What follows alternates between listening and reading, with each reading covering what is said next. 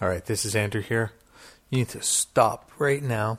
If you haven't listened to the previous podcast episode with Barbara Moore from September of 2014, go to thehermitslamp.com slash podcasts and listen to it first or go into previous episodes in whatever service you're using to get this on what you're listening to and look it up and listen to it. Barbara and I uh, continue this wonderful conversation we started a year ago about getting lost, seeking initiation, seeking transformation, and all of these wonderful kinds of things. And I think that this conversation, although it does stand on its own, it really does rest on this previous conversation and is a, a contrast and an exploration from what was going on a year ago.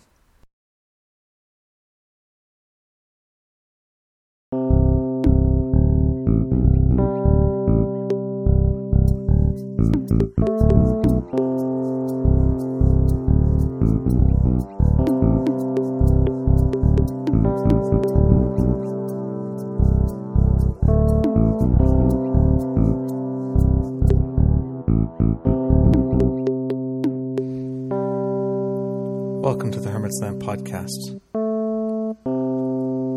I'm Andrew McGregor, and with each installation in this podcast, we're going to explore the world of spirituality, what it means to be alive, and how is it that we can bring our spiritual selves, tarot, meditation, religious or spiritual practices into our daily lives.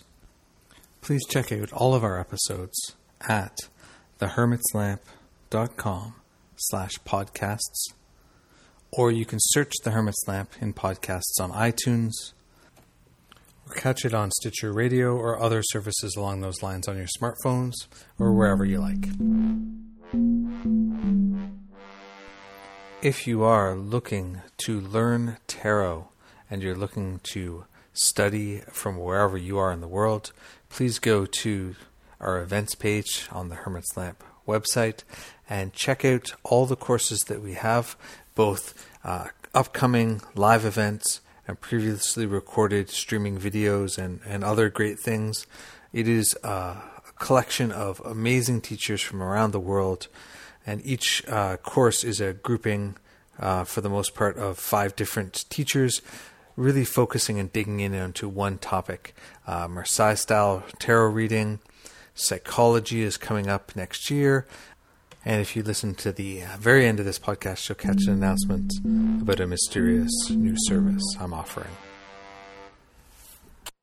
So, welcome to another episode of the Hermit's Lamp podcast. I am here with Barbara Moore, and uh, you know, a year and a bit ago, September 2014, Barbara and I had a conversation about um, getting lost from your path and trying to find your way and trying to make sense of where where you've gotten to and and and where you know when you get to a place where you're like oh I was on this road and it doesn't seem like it's going anywhere anymore and those kinds of things.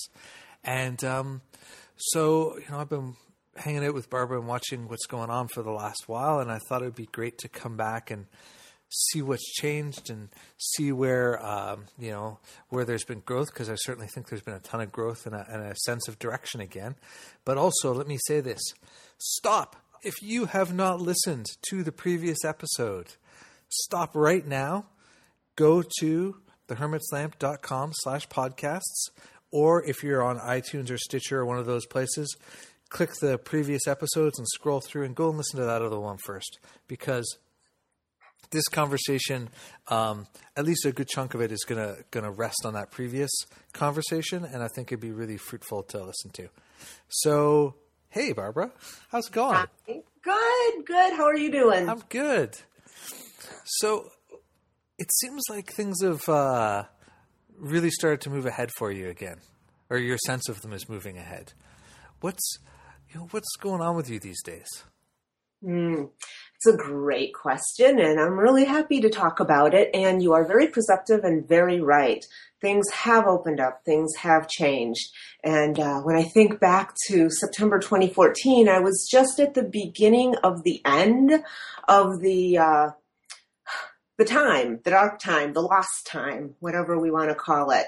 Um, so, what has opened up? Well, a lot of what I was going through, a lot of where I was lost was I didn't know I was at a point, I struggled for a long time with the high priestess card within myself, that energy, that archetype, um, on a couple of levels. One, the deeper spiritual connection part, um, because I like to be, have always liked to be more um, left brained, more rational, more understanding what's going on, have um, a plan and steps and an equation and know how things work. So I never really got connected with the high priestess. The other part of the high priestess is not just that way of knowing and being in the world that's an important part of her, but she also wears a crown. And so to me, a crown is authority, power, responsibility. And um, I was having a lot of trouble with that. Like there was, it felt like there was my personal power, and I was afraid to look at it, acknowledge it, pick it up, take it. Um, and you know, just to show how much in the past these um, journeys can begin. And this is one element of what I learned that I don't want to forget to talk about is the necessity of time, which is a hard thing to talk about. So I'm going to make a note so I remember to come back to that idea.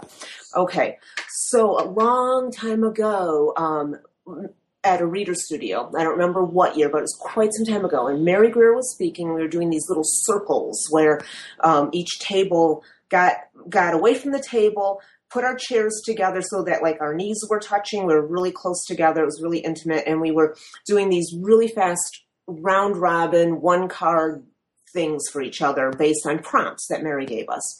And I remember at one point, I believe it was um, Joanna Gaian Tarot creator. Um, she was doing one for me, and um, what I don't know what the card was. We didn't see each other's cards, but she said something like, "Wear the crown."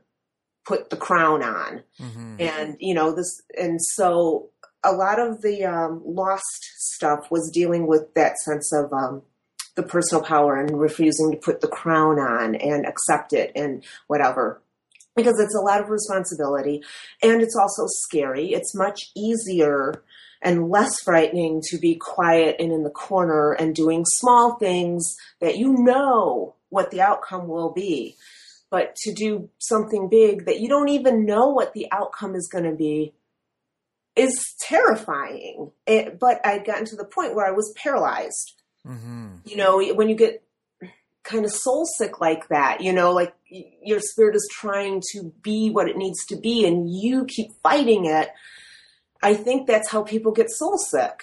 Yeah, my and, friend Fabeku likes to frame it in the in the sort of between the polarities of on the one hand there's your bigness you know that great big fullness of who you are that sees beyond you know paying your rent and you know like the day to day and all those details uh-huh. and the smallness right and that that piece of you that's like oh, but if I do this, then maybe Betty won't like me, or maybe you know, like that really like small kind of more fearful, like often more fearful day to day detail, you know, under under the guise of being practical or whatever, right? And that that challenge between you know getting from one to the other, right?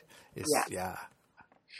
Well, and you said the key thing too. One of the key words, practical. Um, that's always been something that I've said is so important to me. In fact, my old website was Practical Tarot, and that's all I wanted to be was how does this apply in the real world, and is it efficient and effective, and blah blah blah. And you know, because I had this very structured idea of how we measure a good life, mm-hmm. and um, I've learned that there's way way more to living a good life than those things. Um, so oh, have I gotten off track or lost in what you've asked me? Um, you were talking about uh, finding your way towards accepting that you should be wearing the crown. Right. Yes. Yes. Yes. And you know, n- not now. This is something people should know. Just because I feel like I've gotten here, and made a breakthrough, doesn't mean it's all perfect from here on out. I mean, there's still backslidings and moments of complete doubt and terror.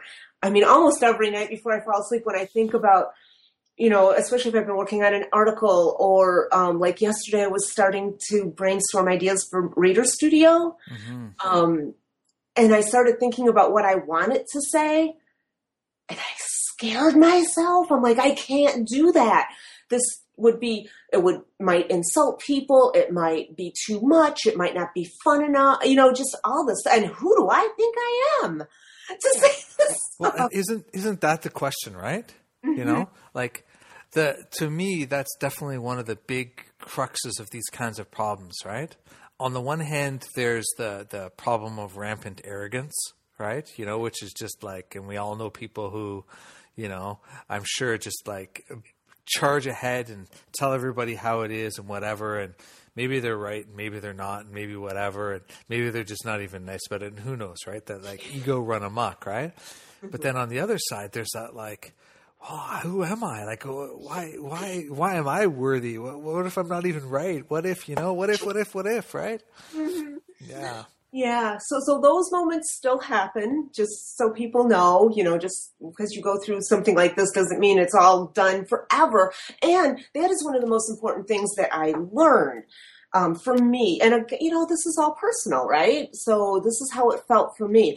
My entire life, and I think we talked about this in that first podcast that you told people to go listen to, which I almost want to say, no, don't, because I haven't listened to it again, but I'm sure I was a complete mess because um, I was in a really hard place. But, anyways, um, it would be interesting to listen to. Anyways, I had been looking for capital T truth, right? The one sole answer that would make everything fall into place. And um, of course, I would still like that. Who wouldn't?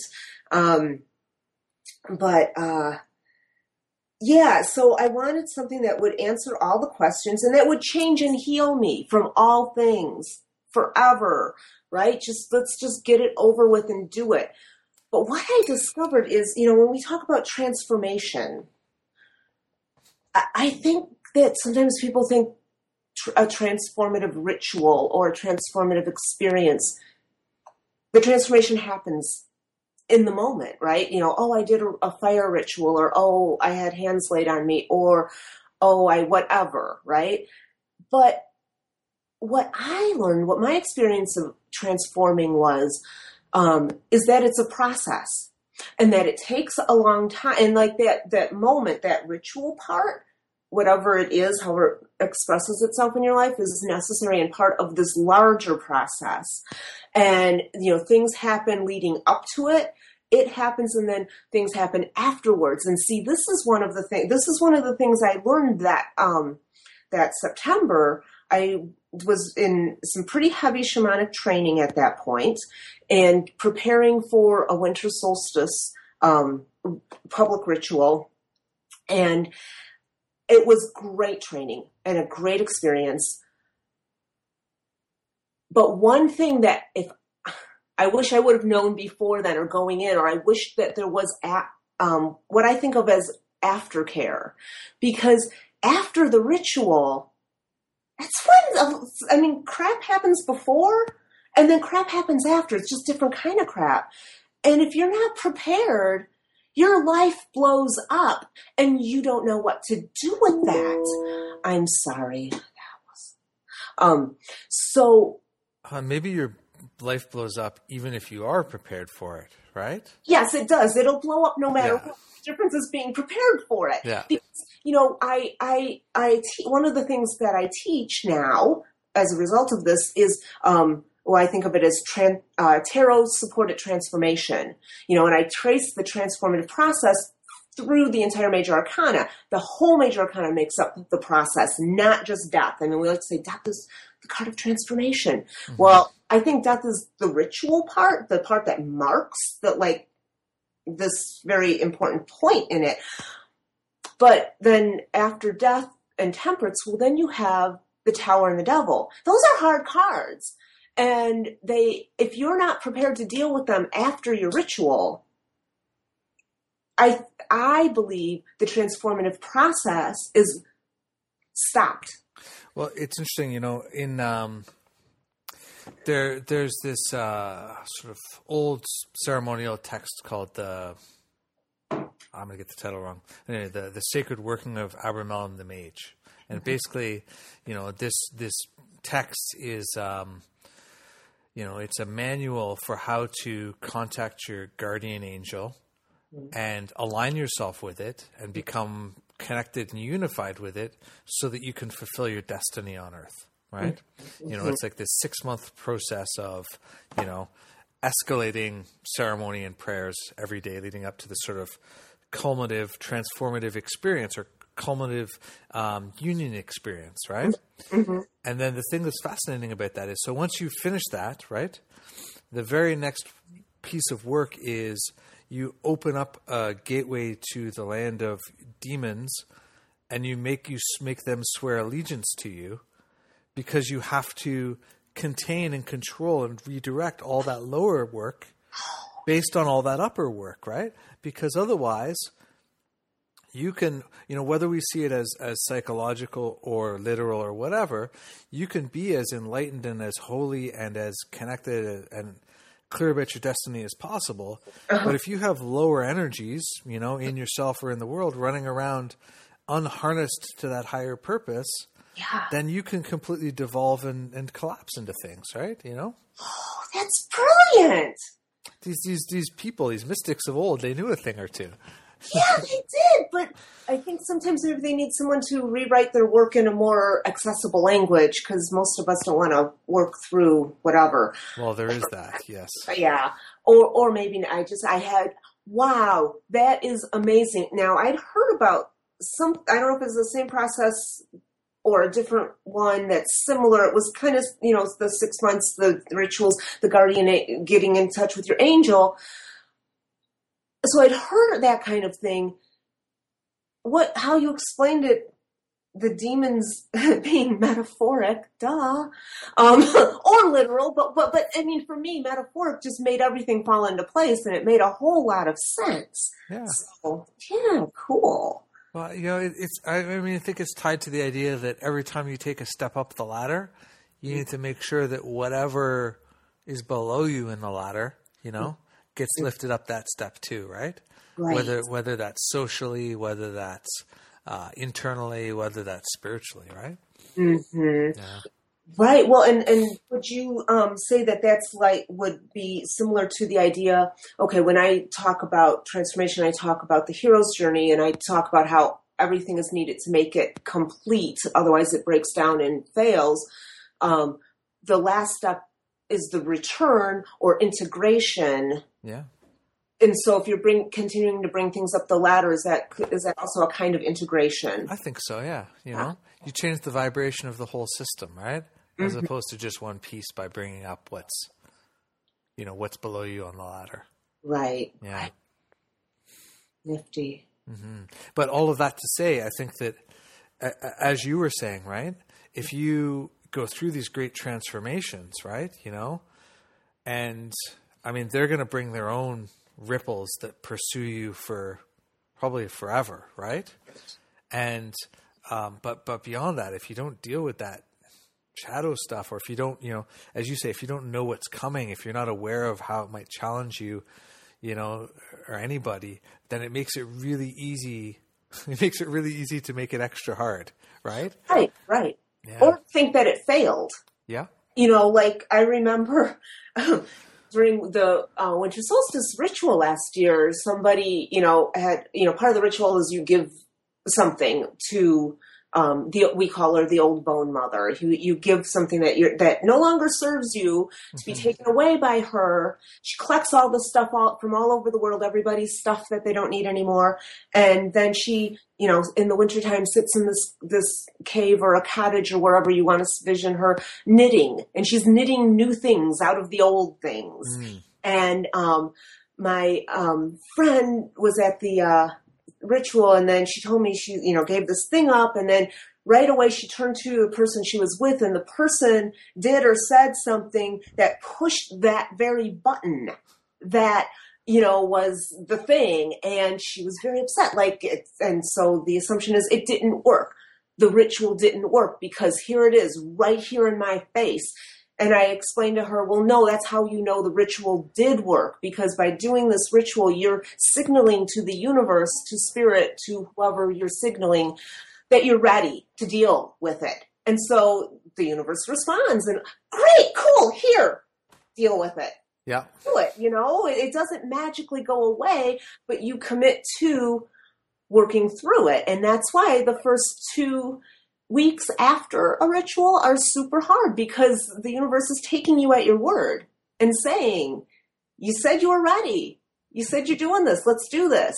hmm So, um, yeah, I think a lot of times um, transformative um, processes are incomplete in people because they don't know the fullness of it, how big it is, and how much they're responsible for afterwards as well. Yeah, it's been on my mind a lot lately. This sort of question, you know, and I've been asking it with people that I work with. Um, how far do you actually want to go? You know, how how much do you actually want to resolve this?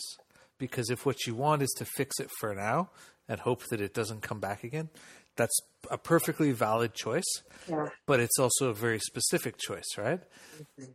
Versus, do you want to make this so that you are pretty much unlikely to ever find your way back into this trap that you've gotten you found yourself in, right?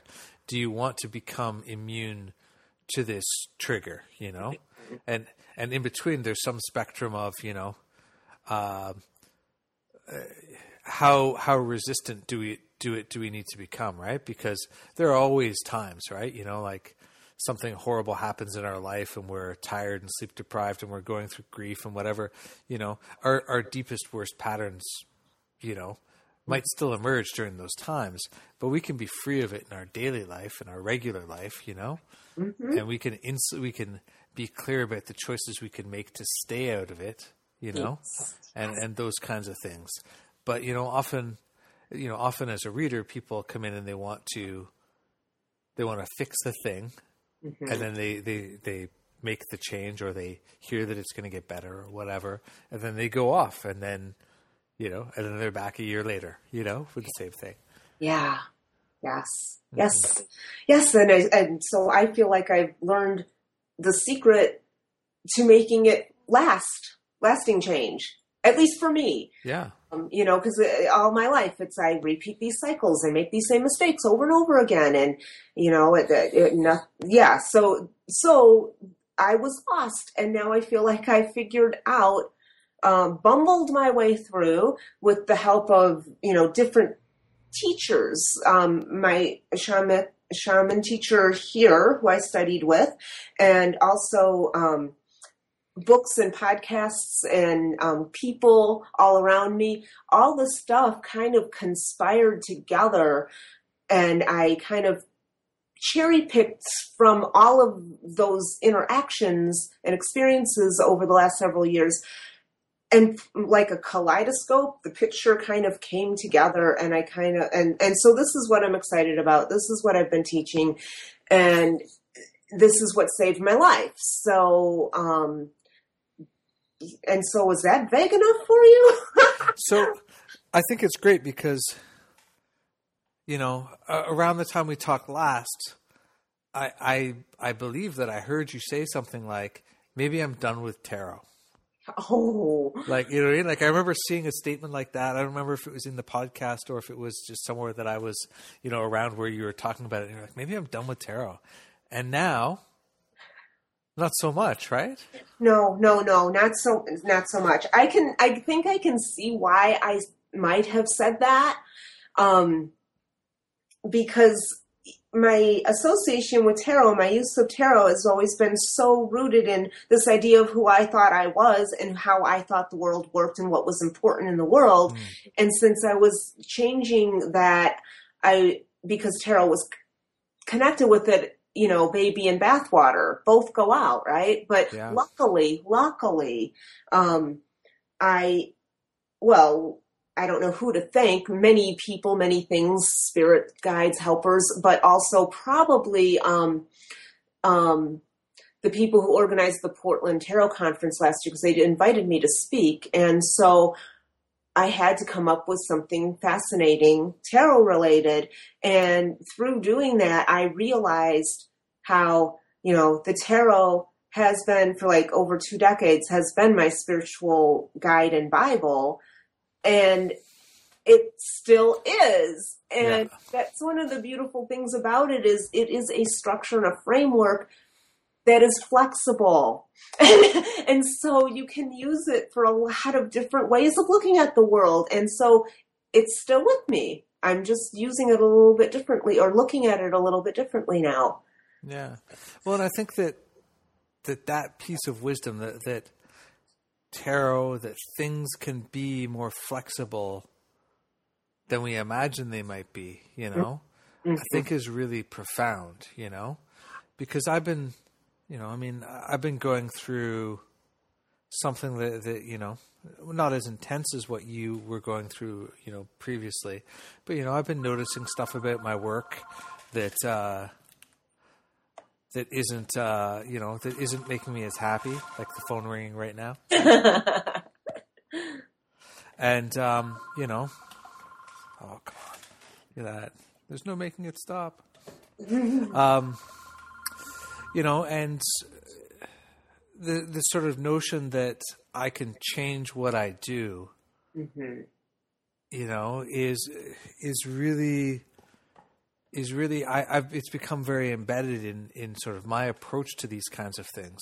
So I've been noticing that the stuff that I want to do, like uh, working on this tarot deck proposal that I'm putting together, and finishing a couple books that I'm in process of, and stuff like that, these things aren't happening because the only time that I really have to work on them is the time when I'm at the store, and that time is uh, either often taken up by clients, which is great, um, or or if I'm not with clients, often continuously interrupted by the phone and people walking into shop, which is which is also great, but really not conducive to doing what I what I'm what's inspiring and feeding me, right? Right. And so I was like, I was talking with my partner about it, and you know, I mean, we we have the good fortune to to have more flexibility maybe than some people do, but they're like, well, I can come up and run the shop on an extra day for for half the day. I can see more clients, which is what I want, and uh, I can't make the phone stop ringing, and it's the same person calling back. Um, See the here. Here we have the synchronistic emergence of the things that I'm trying to avoid. Um, so, anyways, you know, so so we're gonna change the schedule, you know, and you know, and and in other areas of our life, you know, like in my relationship, you know, we have this um, habit of when things get challenging or when our life becomes challenging, um, we go back to dating. You know, so we're just like, you know what? And we've been together 18 years, right? So we've been together a long time. And, um, you know, so we, you know, we, there's, our relationship has been a series of relationships and a series of returning to dating, which is, okay, so we know that we like each other and we know that everything's changed.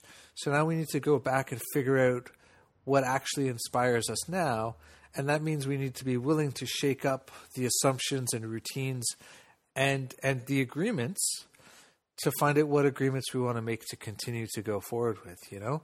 And that level of flexibility is um it's it's hard but it's also it's also easier in the end. And the more you get in tune with that then the more something like a long relationship you know with a person with the cards with your spiritual practice with whatever you know the more that can emerge and grow and live and stay with us for forever as opposed to what often happens is people hit that spot you know where you were and you're just like eh, i'm done with that i'll go do something else and and maybe that is the right choice but maybe it's not so yeah Right. Sometimes it is, but sometimes it isn't. And so don't just go there right away. yeah Um, I love that you and your partner always return to dating.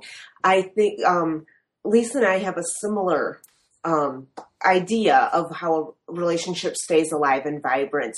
And so, um, but I don't know why, but we, we don't, we know, we've been together about 15 years, so almost as long as you guys. Um, and we have, we don't wait till things get bad, um, because mostly due to Lisa. She is kind of like the, um, guiding spirit, guardian angel of our relationship. She takes the best care of it. Um, but we do, we date all the time. Uh-huh. Like always, always, you know, planning date dates and sometimes, but what's really the thing that really keeps things alive are, are, um, secret dates. Mm. And, um, you know, I, the, the idea of our secret dates got so many people interested. We, she and I actually wrote a book about it. Yeah. So, um, you know, but the idea of a secret date is you plan a date for your person and it can be a romantic partner, it could be a friend, a sibling, a parent. It doesn't have to be, you know, someone you're sexually involved with. It can be anyone you're in relationship with. Yeah.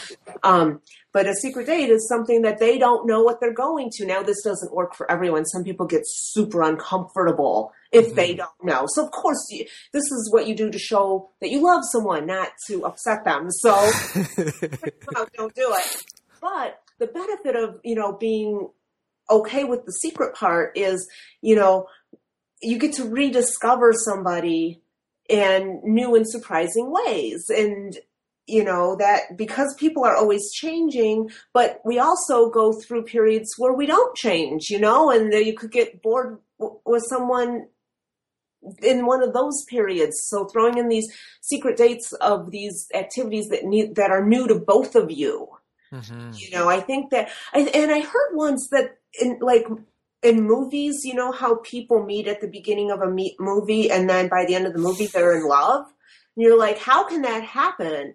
Well, um, I think it was in a psychology class in college where he, the theory he the teacher explained the theory is when you are like going through something that is new to you with something that's new to somebody else and you're both like you, it causes this bond to happen between people who are going through something for the first time together Uh, you know? And and so that's how it, that it actually can happen. People can feel like they've fallen in love and in real life or in a movie whether it is real love or not only time can tell but you know it's just it's, what i'm trying to say is by doing new things together um, it increases that bond of Yeah. connection and also helps you to continually rediscover things about the person because you know surprise and delight. I mean that's when we first start dating someone we're delighted and surprised by oh my god that's so cool whatever they did or said. And hmm keeping people inspired so that they are surprising themselves and you. It, it's a nice thing. Yeah, you know, that reminds me of a couple other sort of studies that or things that I've sort of seen. Um, one was an article to fall in love with anybody, do this thing or something like that, and you know, it's basically like the idea was that they had a list of really super personal questions, and that they had people. Um, sit across from each other and look each other in the eyes and ask and answer these questions. And basically, people would fall in love with each other over the course of an evening, right? And so I think that, you know, bringing that into connections that you want to rekindle the, the energy of or strengthen the connect is of is helpful. And the other is um, sort of the notion that if we see other people um, at their best or in their mastery or you know in their passion that also is is something that can really uh, kindle or rekindle our connections to other people and so you know that the I think those things are you know there there are tools out there that we can use right? Right. You know, you know one of one of the, the one of the things that my one of my teachers said to me along the way is that uh, love is discipline, you know, and we think of it as a sort of like, you know, uh, romance novel, you know, swept away, whatever, and it's like, well, that that is true to a point, and certainly in the beginning, but to actually sustain something, it requires willingness, attention, showing up, you know, um, honesty. I mean, lots of things, right? right and and all of those things are also all true of our spiritual paths as well, right? You know, I mean, there's there's a reason why Rumi is so popular, right? That his use of talking about love, you know, love of the divine, but couched in sort of romantic language, makes a lot of sense to us because, you know, because to keep our spiritual lives going requires that same kind of tending and attention. Yes. Yes. Yes. I think people don't always remember that. And it's easy to get out of your habits and you know other things try to muscle their way into your time and attention and, and pull you away from that and it does it takes discipline to uh, and commitment to stay with it um, but it's essential and necessary and so fulfilling in the end but it is a constant battle. You know which kind of goes back to my misconception about what a transformative moment was you know wanting the magic um, wand just to touch me and make it all better and not have to continually decide. Uh, you said love is, you heard that love is a discipline and i agree with that 100% i've i've said something similar that love is a decision mm-hmm. you know you decide with every action and yeah. statement and stuff whether it's love or not and uh, I, I, think with spirituality is the same thing you know it, you don't just suddenly net get touched and then everything you do is automatically in alignment with spirit because you're still a human so you still have and you still have free will. I mean that's the whole point. You have free will. How are you going to apply your will? Which decision are you going to make? And what does that decision say about what you believe? Well that's one of the things that i find um, super refreshing you know about the the elders in my in my orisha tradition you know?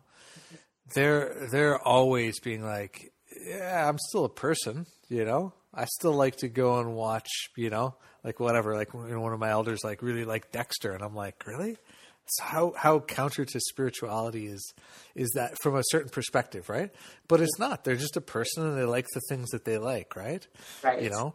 But you know when i was more involved in the the western mystery traditions there was this notion that we would become the magus, you know, and and be enlightened and perfect and you know like all these kinds of things and it's like you know i think that at best that is true mm-hmm. for for that moment in the in the ceremony while yeah. you were there you were perfect in that moment yes and then you get on with the rest of your life right yes. but but it's a very western notion that we that we'll achieve this thing and then we will uh, carry it or live it yes. inherently for the rest of the time, you know? Very easily without any effort. exactly, exactly. But we should go back to Dexter for a minute because. Yes. Um, well, and I don't know if this is just my bias or what this is all about, but um, I can see why someone would say, watching Dexter, that's terrible. There's nothing spiritual in that.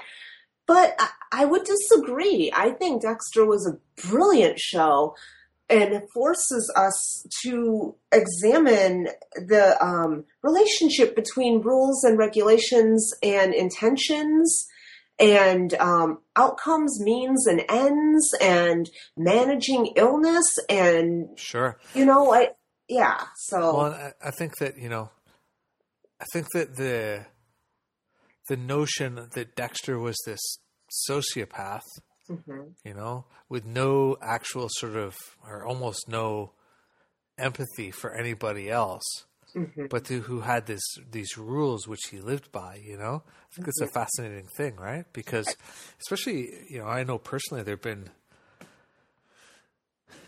there have been a lot of times in my life, you know, I mean, where where I have I have not felt inclined to live what I felt, what I thought was right, or what the rules that I had set for myself as being right were.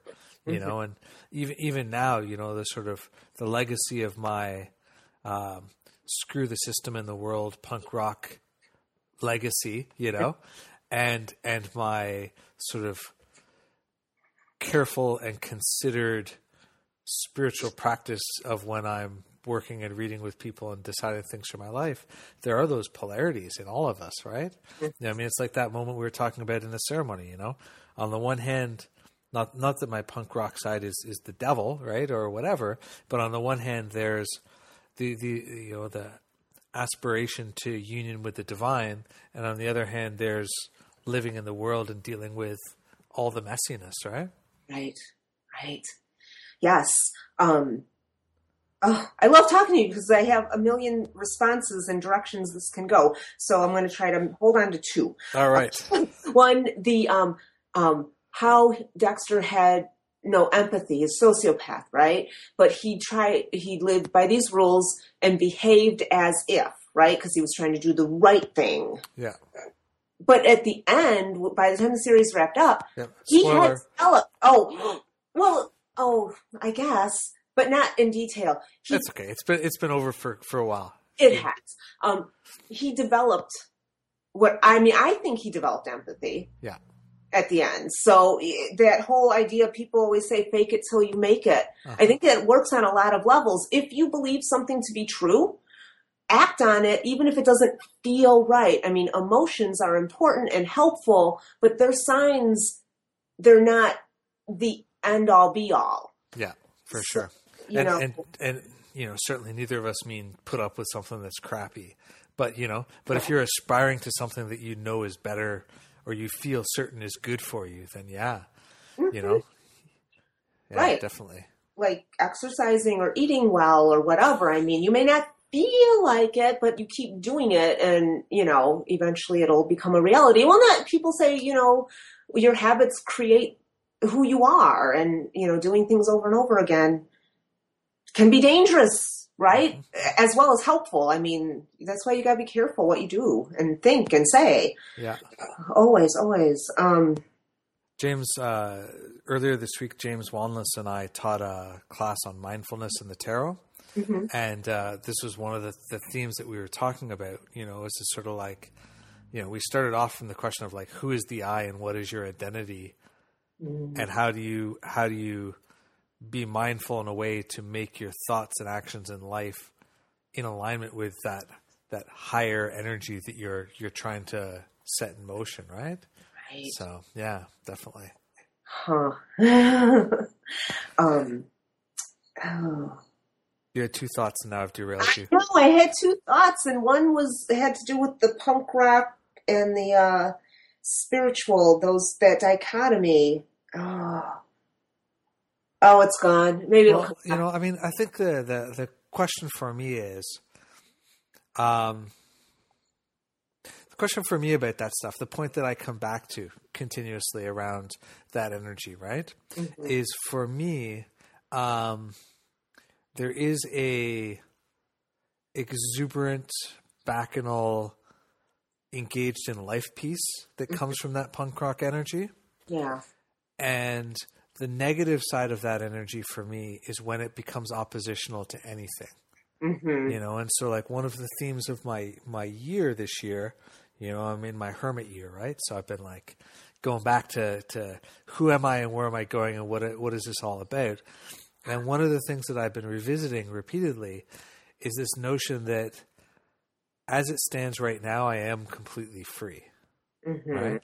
Whereas that punk rock piece can sort of be a fight to become free but i'm like i'm already free Right. so if I'm free, then what does that mean? And if I if I'm not oppositional, and if my life doesn't need to exist or push in opposition to anything, then mm-hmm. how does that exuberance and, and sort of rowdy fun energy come out hmm when it's no longer tied to any kind of you know any kind of fighting or conflict when mm-hmm. it's just straight up expression. So mm-hmm. Um, can I offer an idea? yes, I would love that. uh, and I don't know if it's a good one or not. Um, in one of the um, influences on my life um, for the past several years is a podcast called Why Shamanism Now by Christina Pratt. And one of the things that she has mentioned is um, the idea of the rebel. And, um, and she says a rebel is the shadow side of the warrior archetype.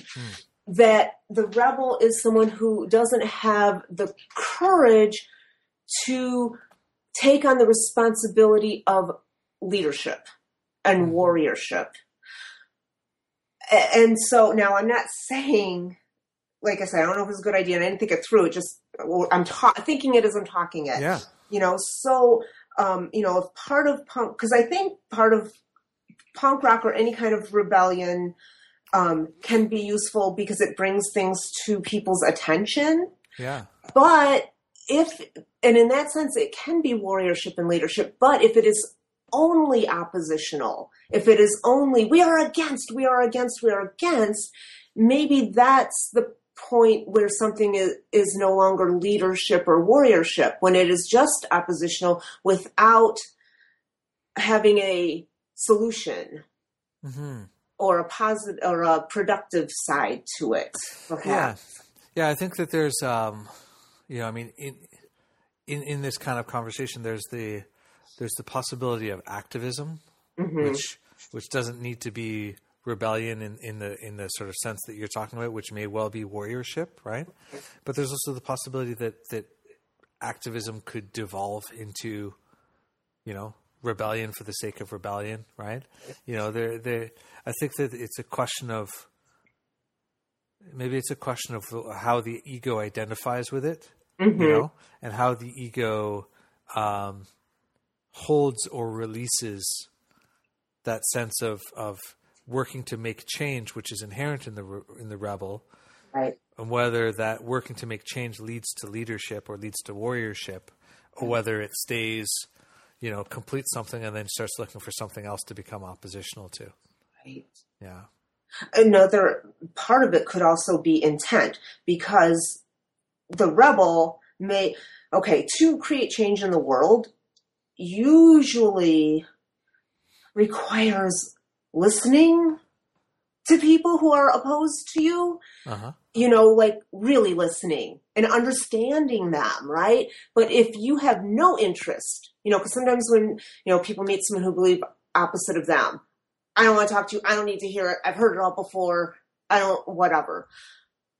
And so that means you don't really want to make change. You mm-hmm. just want to make noise. Right. And it takes a lot of courage to look at someone who believes opposite of you and with a lot of sincerity say, tell me more about that. Yeah, yeah, for sure. And that's that's that whole um, nonviolent communication kind of approach, right? Mm-hmm. You know, are you familiar with that nonviolent communication? Marshall Rosenberg. I think I've heard about it some years ago, but I am not really versed in it. Yeah, So is check, that check it out. Go. The book is called Nonviolent Communication. Marshall Okay. Rosenberg, I think, is his name. And um, yeah, it's a, he's got some really hippie poetry in there that I found off-putting. Mm-hmm. Um, but you can just skip that. It doesn't. It doesn't permeate everything. Just just be like, oh no, get to the stuff. Um, but yeah, the idea of, of leading with questions and leading with and staying engaged and asking questions to kind of get to a place of resolution. And you know, I mean, this is a guy who um, you know uh, worked internationally in politics and other places trying to mediate between sort of seemingly impossible factions, right? And um, uh, so, so I mean, I think that that's great, but I think it's also really important, and and this is where where the rebellion, you know, the rebellion piece also becomes problematic. Is you know, um, I don't know that Donald Trump cares anything about what I have to say. And I don't know that there's anything about what I would have to say or any amount of listening to Donald Trump, you know, mm-hmm. because I've heard a lot of him talk over the last while as you guys are, you know, meandering towards your election sometime. Um, there are these people whose positions end the conversation, mm-hmm. which is also really, which for me is is something that has been really important to become aware of, which is there there is no there's no fight with this person because they they are their core belief is mm-hmm. is inherently opposed to respecting anything that I have to say. For instance, um, and there's no there's no obvious way forward or creating process with this person because they have already inherently set themselves up beyond reproach and as an unquestionable authority on something you know and Yeah. with some of those situations i think that you know for me the the the idea is well i'm not even going to engage that right? I'm going to just go and do what i got to do Right. and and disengage from the oppositional piece which might be you know angry at them or you know get worked up or you know want to yell at them or you know create my own anti fox news tv network and you know i don't know whatever right So, Well, that wouldn't be a bad idea. Um, it, it wouldn't until it was right exactly. Yeah, yeah, I agree. I could just imagine what it might be like to try to talk to Donald Trump in that way. That's a great example because I can't even picture it. Um, yeah, so sometimes it is not worth the fight. Yeah.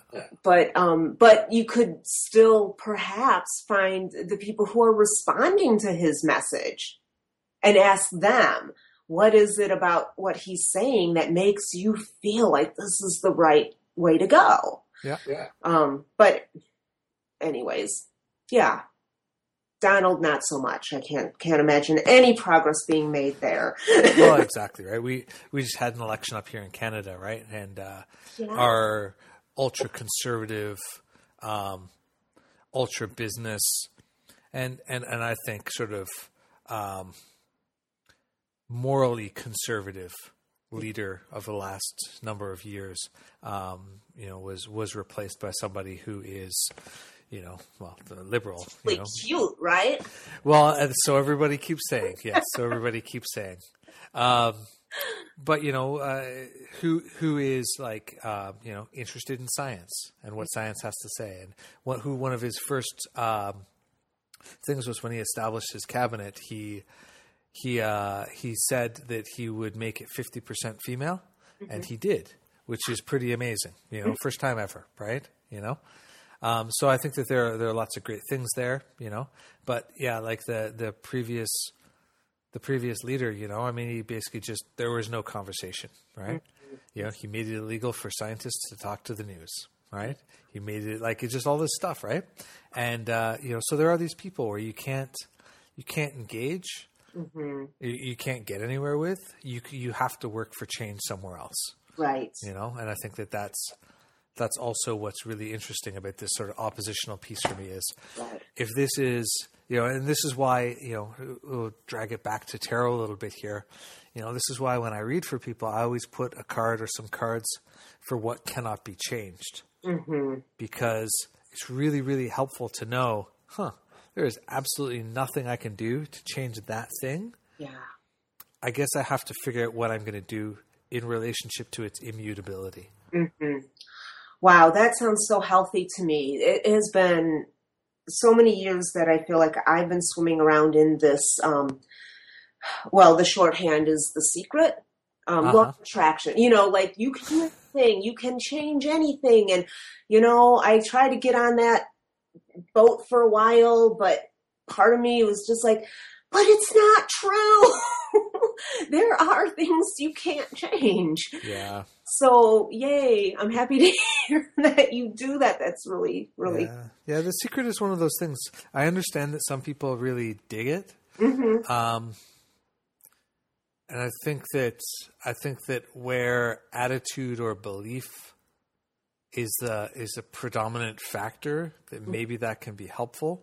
Um, but I think that it it denies the reality of privilege and real world limits and you know like the people that I know many of the people I know who claim the biggest success at it already had a bunch of money, you know, or already had a, a stable situation or whatever. Not everybody, you know, but like often they, they already have a lot of the things that facilitate making things happen, right? And and those things weren't obvious, you know, maybe or like people don't see them, and so they they kind of then it starts to go back to this like, well, I did it and I pulled myself up by my bootstraps and I whatever, and I'm like, well, yeah, maybe maybe you did and maybe you didn't, but um, but we we can never. We, always have to start with you know what it, what is it that we're actually capable of? What is it that we actually are interested in? What what real possibilities of manifesting stuff do we have? Right. and let's work within a you know a, a practical a practical level right? You know? So i don't know. Um, yeah, so that um, brings to mind a thing I, I'd like uh, to hear what you think about this. Um, along with the idea of um, having this transformative moment that changes your life forever and makes it all easy and good, to me, that for me, that's in the same like category of um, asking the universe, asking spirit, asking the cards to tell me, you know, what should I do? And I mean, that's such a loaded question. Like, I don't know what to do in this situation. What should I do? You know, and one of the follow up questions immediately was, what should you do to accomplish what? Like, what is your goal or what is your thing? And well, I just want to know what spirit wants me to do. And for me, because I used to ask that question myself, you know, what does spirit want me to do? And part of it was like, again, that idea of not taking the crown, not taking the authority and responsibility. You know, I don't want the responsibility of making the wrong decision. So if spirit tells me what to do, that means what? in my mind it means everything will be easy and it'll be it'll the road will be smooth and you know because if i'm doing what spirit wants that means it's going to be easy and that was a, a personal um, belief that i didn't know how strongly i was holding on to mm. and how much it got in the way of me experiencing life and growing spiritually and emotionally both those ways um, so I'd like to hear because you seem so practical and wise. Tell me what you what you think about that. That's awesome. Can I can I get that printed on a shirt? Barbara Moore says I am practical and wise. Yes, yes, you may. um, you know, like a lot of a lot of, I spent a lot of time studying um, the the shell readings you know, with my elders and discussing some of these kinds of things, you know, in, in my religious practice. And one of the things that I think is so profound, right? Because, you know, this is this is a tradition that has its roots going back 7,000 years, right? You know, through oral tradition, in theory at least continuously for that whole time, right? So that's a lot of time of people's lives. It's a lot of problems that people have had to deal with and it's a lot of smart people thinking about and witnessing life unfold and building a, a body of knowledge. Mm-hmm. And so, you know, there there's this sort of notion that like there there are a few things that are really interesting to me about that. One is um, blessings are hard to hold on to. Mm-hmm. You know, right? There's this there's this notion um, we use the word ire to mean blessings and osogbo to mean uh, problems, right? And um, there's this proverb um, that can come in one of the signs, uh, which is um, the war of the of the one ire with the many osogbos, right? Mm-hmm. Because there's only one blessing. There's a blessing. That's it. Something is good, right? But there are many, many kinds of problems: sickness, death, loss, you know, legal troubles, gossip, you know, um, war. Like there, there, there's a big, huge, long list of different kinds of negativities, mm-hmm. but there's only one blessing. There's only one positivity, right? And the the work of trying to the work the the point of divination, you know, in this system could be said seeking to help us keep in alignment so we can stay so we can move to being in the blessings, or if we have them, to keep them. Mm-hmm. But there are all these things that come up where there are things you just can't change, right? right. And and there there's all these sort of different ways in which things can be immutable, you know. And there are there are signs which predict things like, um, you know, death death uh, uh, death which nobody can do anything to stop, right? right? And that can come up in advance of that death happening mm-hmm. right? And the only value of that reading, or the the profound value of that reading, is to say, "Hey, you couldn't have done anything about this," mm-hmm. you know. But that doesn't mean that that's easy, you know. Right. And that can't. That doesn't mean that. Um, that there's not grief or hardship. That doesn't mean that there are not, uh, you know, a, another another one of the the sort of um, proverbs is uh, um, the the the pumpkin patch that produces no pumpkins, you know, and uh, and the idea is that we, um, you know, this is a very seven of discs kind of idea, right? Okay. We can plant our seeds and tend the garden, and maybe we still won't get anything at the end of it. Right. And why is that? Yeah. Too hot, too cold, bad seed, birds, the locusts you know, came. The locusts came. We, you know, you know the amount of time I've planted pumpkins and not even got anything because they were the wrong. All I got was the wrong gendered part plants. You know, I mean, like there, many things can happen, right? Yeah. That are beyond our seeing or controlling.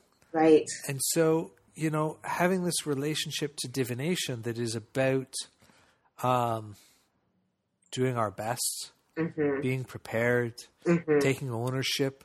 Mm-hmm. Um, you know, another huge concept is the idea of uh, internal stability. Right. You know, personal stability and seeking and seeking to build and reinforce and stabilize. You know, a person, Mm-hmm. Yeah. right? You know, myself or people that I'm reading for. You know, like these ideas. Um, I think that they're really important to sort of be real about what is going on. You know, because because stuff happens, right? And no amount of no amount of uh, applying the secret to somebody who you know from our intention towards another person has any effect, right? Right. You know, if they're an addict and they're going to overdose, they're going to overdose. Right. You know, if they're whatever, you know, if our partner doesn't like us or doesn't want to own their stuff or doesn't whatever, you know, so so there's sort of this this constant sort of uh, attention to what is what is internal and actionable and what is external and maybe controllable and maybe not right? You know and, I, and we see this in a lot of uh, eastern thoughts too right? You know buddhism and other places this sort of notion of um, how do we how do we roll with it right? If, if life is suffering and everything dies and ends how do we roll with that and Right. avoid suffering you know Mm-hmm. so I don't know. I don't know if I answered your question or if I got lost in my philosophizing, but uh, Um, no, well, yes, you, you kind of answered a little bit. What you pointed out was, um, you know, you could make the right decisions, but that doesn't guarantee everything's going to be easy peasy. Because there's, exactly. you know, you the right decision is to plant your pumpkin seeds, Yeah. Yeah. but that doesn't guarantee you're going to get pumpkins. Exactly. So, Yeah, and, and in terms of what spirit should, what you should do and stuff like that, I, I'm interested in that as a question, Mhm. depending on where the person is coming from Mhm. in relationship to it. You know, like I, I, I will often refuse to answer questions that people ask. Mhm. You know, I'll just be like, eh, no, I don't think that's helpful. yeah, You know, like, but, but, but is it going to work out with, with, you know, with Betty or with Bill or with somebody? Be like, eh, we talked about what you need to do. We talked about the fact that there are these problems. We Talked about the fact that it is unclear whether this can change it or not. I'm, I'm not inclined to reassure you hmm because I think that you have to try and then you'll see what happens yeah, you know And Yeah. people don't like that i mean some people like that or are open to that but Mhm. um but i i think that i think that if a person is is sort of genuinely asking Mm-hmm. like hey spirit you know what what do you need from me what do you want what's what what do you got to say about where i'm at i Mm-hmm. think that that could be a fascinating question yes. but that's often not why people are asking it right Right, that and that's exactly kind of where I was going with that, right? You know, what are we ask this question, but what are our underlying expectations yeah or assumptions Yeah. about the question? yeah So, Yeah, I've been um I've been noticing lately how I'm becoming I've always been interested in um impossible things like, you know, hard to answer questions, you know, like I'm I really like sort of um discussing peop discussing people's existential crises with them and and kind of working for that, you know, working through that with people. And um so one of the things that I'm that I'm sort of sorting out the details for and we'll be we'll be throwing out as as an offering, you know, sometime in the next few weeks is um, is the idea of getting an impossible reading, right? So you have like a you have a question that is, you know, maybe maybe almost impossible for you to even formulate, or maybe is hard, or or maybe is something like, you know, why am I on Earth? What is the point of my life? You mm-hmm. know, um, or I don't know what. Like I don't even know. I I, I want to know. I want to hear what people have to say, and so people, you know, will send their question, and I will send them a response. Mm-hmm. But I have no idea what that response will be Mm-hmm. And the more interesting the question, the more likely that I will be very, very creative in the response. Mm-hmm. So someone might get a song back or artwork or, you know, a bunch of words or recordings or, you know, I don't even know, right? like, so, so what, what returns will be the answer. Mm-hmm. Um, but that answer might be poetic or not, right? It might be really, really, you know, right. And and if people want to ask an impossible question like, "Should I be with this person or not?"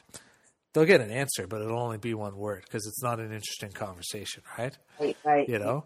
Um, so, anyways, it's I'm fascinated about sort of how far can we go? How how magical can these sort of communications be, uh-huh. and how can they verge towards that sort of um, maybe transformational experience, possibly. Yeah. But certainly, sort of um, inspirational and muse inspiring mm-hmm. communications. Yeah. So that is so cool and so exciting. I wish I thought of it. okay, so it reminds me it reminds me of a couple of things. One, it reminds me of the um uh, from what I understand, how the Oracle of Delphi worked is, you know, you would go and you would get this oracle, right? And it would be what I always imagined something similar to what you just said, you know, like this almost nonsensical riddle or who knows what. And so the person gets it and then they leave the Oracle area. And then there are all these other people out there who you can pay to interpret the message. Mm. So, you know, the idea of taking this poetical or artistic or creative answer um, and then interpreting it. And I think people, one of the reasons people go to tarot readers is to have someone to interpret the symbols for them yeah. and to tell them in very blunt and mundane words what the answer is. But what you're suggesting is going back to this spot where you give them this other message that doesn't necessarily speak to the left brain understanding, but to either like their right brain or their soul or their spirit, eh, which communicates and understands differently. Yeah. And the brain, the logical part, doesn't always understand that, but that doesn't mean it's not a vital way to answer a question. Yeah. And you know, you like if you've looked at a piece of art and you've felt fulfilled and satisfied in this way, and it's like my soul was asking a question that my brain didn't know it was asking, and this art answered it. Yeah. Beautiful. It's, it's, you know, as we're talking about it, it's you know because I'm I'm in the process of writing my explanation of what it is that I'm offering to people, and the phrase that comes out of it is, um, I want people to ask a question, uh-huh. and then I will pull them into a dream, uh-huh. where they can find where the answers will be revealed to them, mm-hmm. and then I can send them back into their life, so they can be changed by that dream, to reveal the truth to themselves oh my God, that is what I want to do. That I've been, oh, you're brilliant. I've been kind of moving in a direction like that, but I didn't think as smart as you. I'm thinking I need to write fiction or make art or do something because I want to give those kind of experiences to people. Um, oh, you're so smart. I'm going to be first in line for that. nice. I look forward to it. Well, you know, and, and all those other things are are helpful too, right? You oh, know what I mean? Like, I, I, think that it's that it's finding the the whole spectrum of those things. You know, mm-hmm. I mean, I'm not going to stop reading cards for people. You know, I'm not going to stop reading cards for people who walk off the street and they're like, you know, trying to sort out some really imminent and practical whatever. Um, right. You're not you going to give them a piece of art in response to that. exactly, exactly. How how do I find a job? Oh, here you go. Take a look at this mandala for six hours, and you'll yeah. get there, right? Um, to get a punch in the nose. exactly. Uh, I'm, I, I have to say, I'm impressed that I haven't gotten a punch in the nose so far. You know, not that I'm asking for that, but uh, yeah. Um, but and I think that all those other things are really important too, right? Because they meet people where they're at in different places. And I would love to read your fiction, you know, and and, uh, and no doubt your books uh, influence many people. And you know, like I think that there are many ways to sort of, um, yeah, send stuff out there that that transforms the world, right? Mm-hmm. You know, um, there's a there's a quote from somewhere or other by Crowley, you know, which is um, uh, who can fully understand the implications of their actions and choices. You know, mm-hmm. know I mean, it's probably it's probably more universal. He probably stole it from somebody else, but but I know it from his writings, mm-hmm. and I think that that's the that's the that's the magic of reading cards. That's the magic of shamanism, right? Like, you know, I think about some of the, the spiritual things that I've been through with other people and shamans and elders, and, you know, some of them are decades gone and still shaping my life, right? Yeah, yeah. Mm-hmm. Oh, wow. I, it's funny. I wasn't sure how, what we were, you know, going to talk about. So, you know, I wanted to be prepared. So I had some, I, you know, just this little list of, in case we had a lull in the conversation. And like we had, there's so, so much we could have talked about. Yep. This well, is always the problem you have with your guests, isn't it? it is. Well, you know, I mean, people, people are fascinating. Mm-hmm. And, you know, I, I really, um, with the podcast, I really try and invite people that I that I am inspired to have mm-hmm. conversations with. You know, yeah. and I think that you know, like not that there's anything wrong with other people, but maybe they're not the right fit for me or whatever.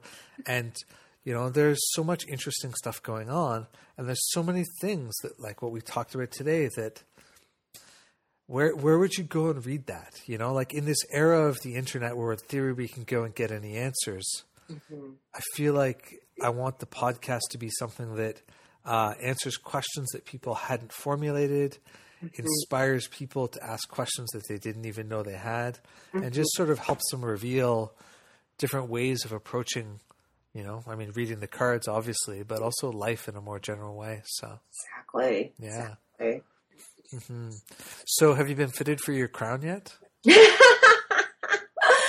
um, Yes, I think so. I think I actually have already, you know, once I got used to the idea, I've collected many now. I have ones to go with every outfit and every occasion. Excellent. Are you going to be wearing one during your presentation in uh, New York? Yes, it might be invisible, but I'll be wearing it. Uh huh. For sure.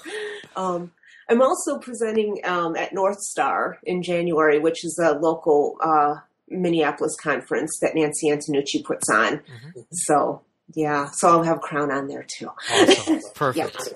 mm-hmm. cool. Well, thanks for agreeing to this and being on again. It's been been delightful. Oh, it has been so much fun. Thank yeah. you for having me again. And you know, if you want, I still have my list, and we can have another conversation. totally, totally, we will do that for sure. Cool. All right. Um, where do people find you? Oh, they can find me. Um, too often they can find me on Facebook.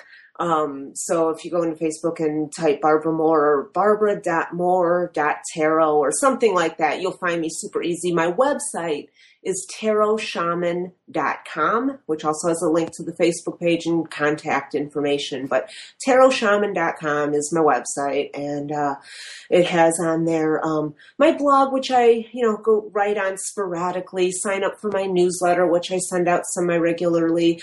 Um, information about um, the classes that I'm teaching, and um, hopefully soon a retreat that I'll be offering again in next fall. I offered it for the first time this fall, and it was amazing. And I can't wait to offer it again. So, um, yes, all that stuff will be on my website. Beautiful. All mm-hmm. right. Thanks again. Thank you. So, thank you for listening. Um, I had a great time talking to Barbara, as I always do. And I also want to say that I have indeed rolled out my new uh, readings the impossible readings. And if that is something that caught your attention in the podcast, please go to thehermitslamp.com slash impossible to read a little bit more about it. And uh, if that's your thing, if it inspires you to uh, purchase one of those readings. I certainly appreciate you listening, and I look forward to hearing from you soon. Bye bye.